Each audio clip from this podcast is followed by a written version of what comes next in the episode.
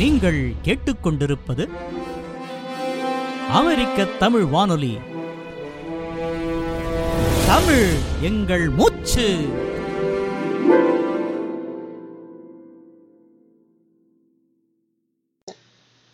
ரஷ்ய இலக்கிய மேதை லியோ டால்ஸ்டாய்.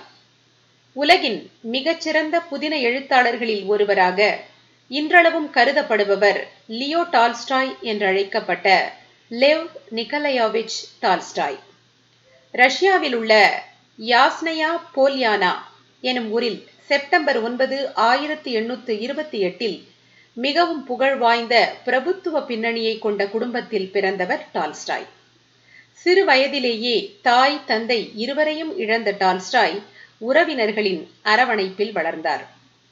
ஆயிரத்து எண்ணூற்று நாற்பத்தி எட்டாம் ஆண்டு ரஷ்யாவின் பழமை வாய்ந்த பல்கலைக்கழகங்களில் ஒன்றான கசான் பல்கலைக்கழகத்தில் அடியெடுத்து வைத்த டால்ஸ்டாய் கிழக்கத்திய மொழிகளையும் பின்பு சட்டத்தையும் தம் விருப்ப பாடங்களாக பயிலத் தொடங்கினார்.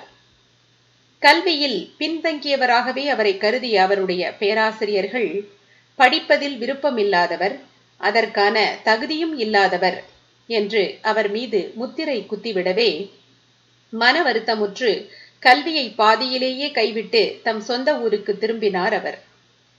பின்பு இராணுவத்தில் வேலை செய்து கொண்டிருந்த தம் மூத்த சகோதரர் நிக்கோலேவைப் போல தாமும் இராணுவத்தில் சேர்ந்தார். அப்போதுதான் அவருடைய எழுத்து பயணம் ஆரம்பித்தது. இராணுவ பணியிலிருந்து விலகிய பின்னும் தம் எழுத்து பணியிலிருந்து அவர் விலகவில்லை.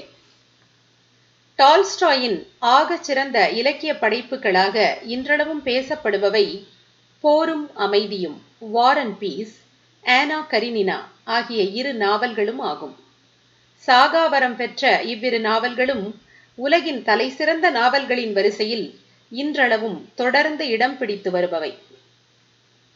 போரும் அமைதியும் நாவல் ரஷ்யாவில் நிகழ்ந்த நெப்போலியன் போனபாட் தலைமையிலான பிரெஞ்சு ஊடுருவலை ஐந்து ரஷ்ய பிரபு குடும்பங்களின் பார்வையில் பேசுகின்றது. ஆனால் இந்நாவலின் இறுதி அத்தியாயங்கள் முந்தைய கதை போக்கிலிருந்து பெரிதும் விலகி தத்துவங்களை உரையாடல் நடையில் பேசுவதாய் அமைந்திருக்கின்றன என்பது குறிப்பிடத்தக்கது. ஒரு நாவலுக்குரிய இலக்கணங்களில் இருந்து மாறி இருப்பதாலோ என்னவோ போரும் அமைதியும் எனும் இந்த நாவலை ஒரு நாவல் என்று என்னால் ஏற்றுக்கொள்ள முடியவில்லை. வேண்டுமானால் இதை வரலாற்று நிகழ்வுகளின் தொகுப்பாய் கொள்ளலாம் என்று டால்ஸ்டாயே கூறியிருக்கின்றார். தன்னுடைய அடுத்த நாவலான ஆனா கரினினாவே தனது உண்மையான முதல் நாவல் என்பது அவருடைய கருத்தாகும். அக்கூற்றை மெய்ப்பிக்கும் வகையில் ஆனா கரினினா மிக நேர்த்தியான வடிவம் கொண்ட ஒரு நாவல் என்பது பெரும்பான்மையான உலக எழுத்தாளர்கள் விமரிசகர்கள் மற்றும் வாசகர்களின் எண்ணமாய் பதிவு செய்யப்பட்டிருக்கிறது.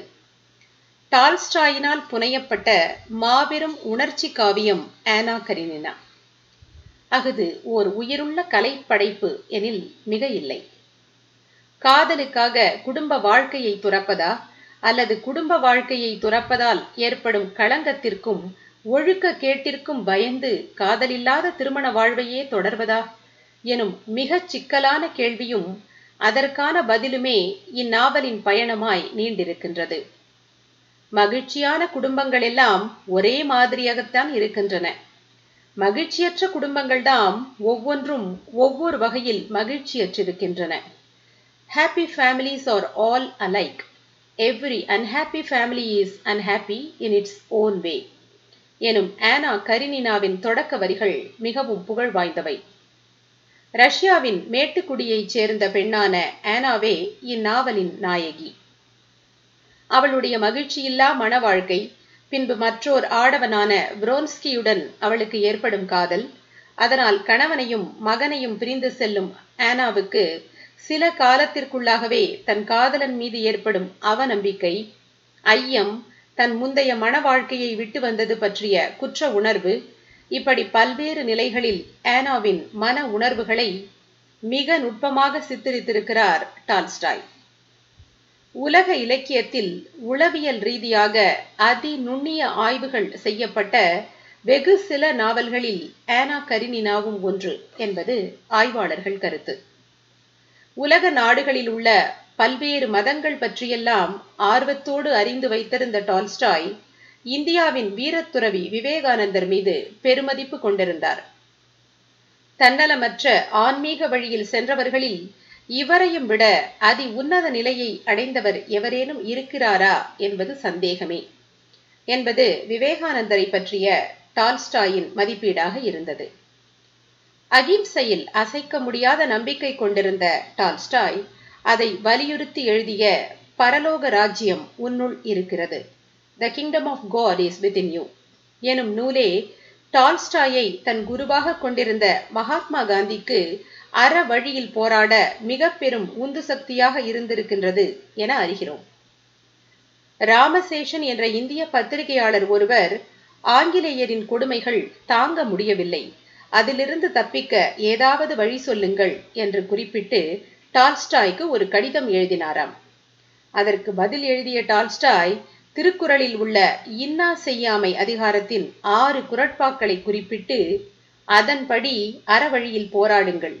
அதுவே உங்கள் மண்ணுக்கு ஏற்றது என்று தன் பதிலில் தெரிவித்திருந்தாராம். ரஷ்ய மேதையை கவர்ந்தவர் ஐயன் வள்ளுவர் என எண்ணும்போது நம் நெஞ்சு விம்மிதம் கொள்ளவே செய்கிறது.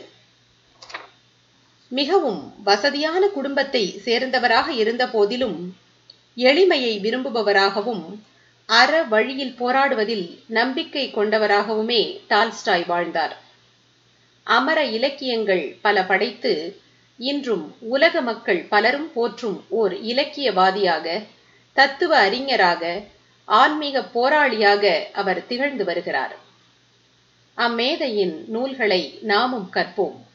அவர் வாழ்ந்து காட்டிய எளிய வாழ்க்கையை பின்பற்றி வாழ்வோம்.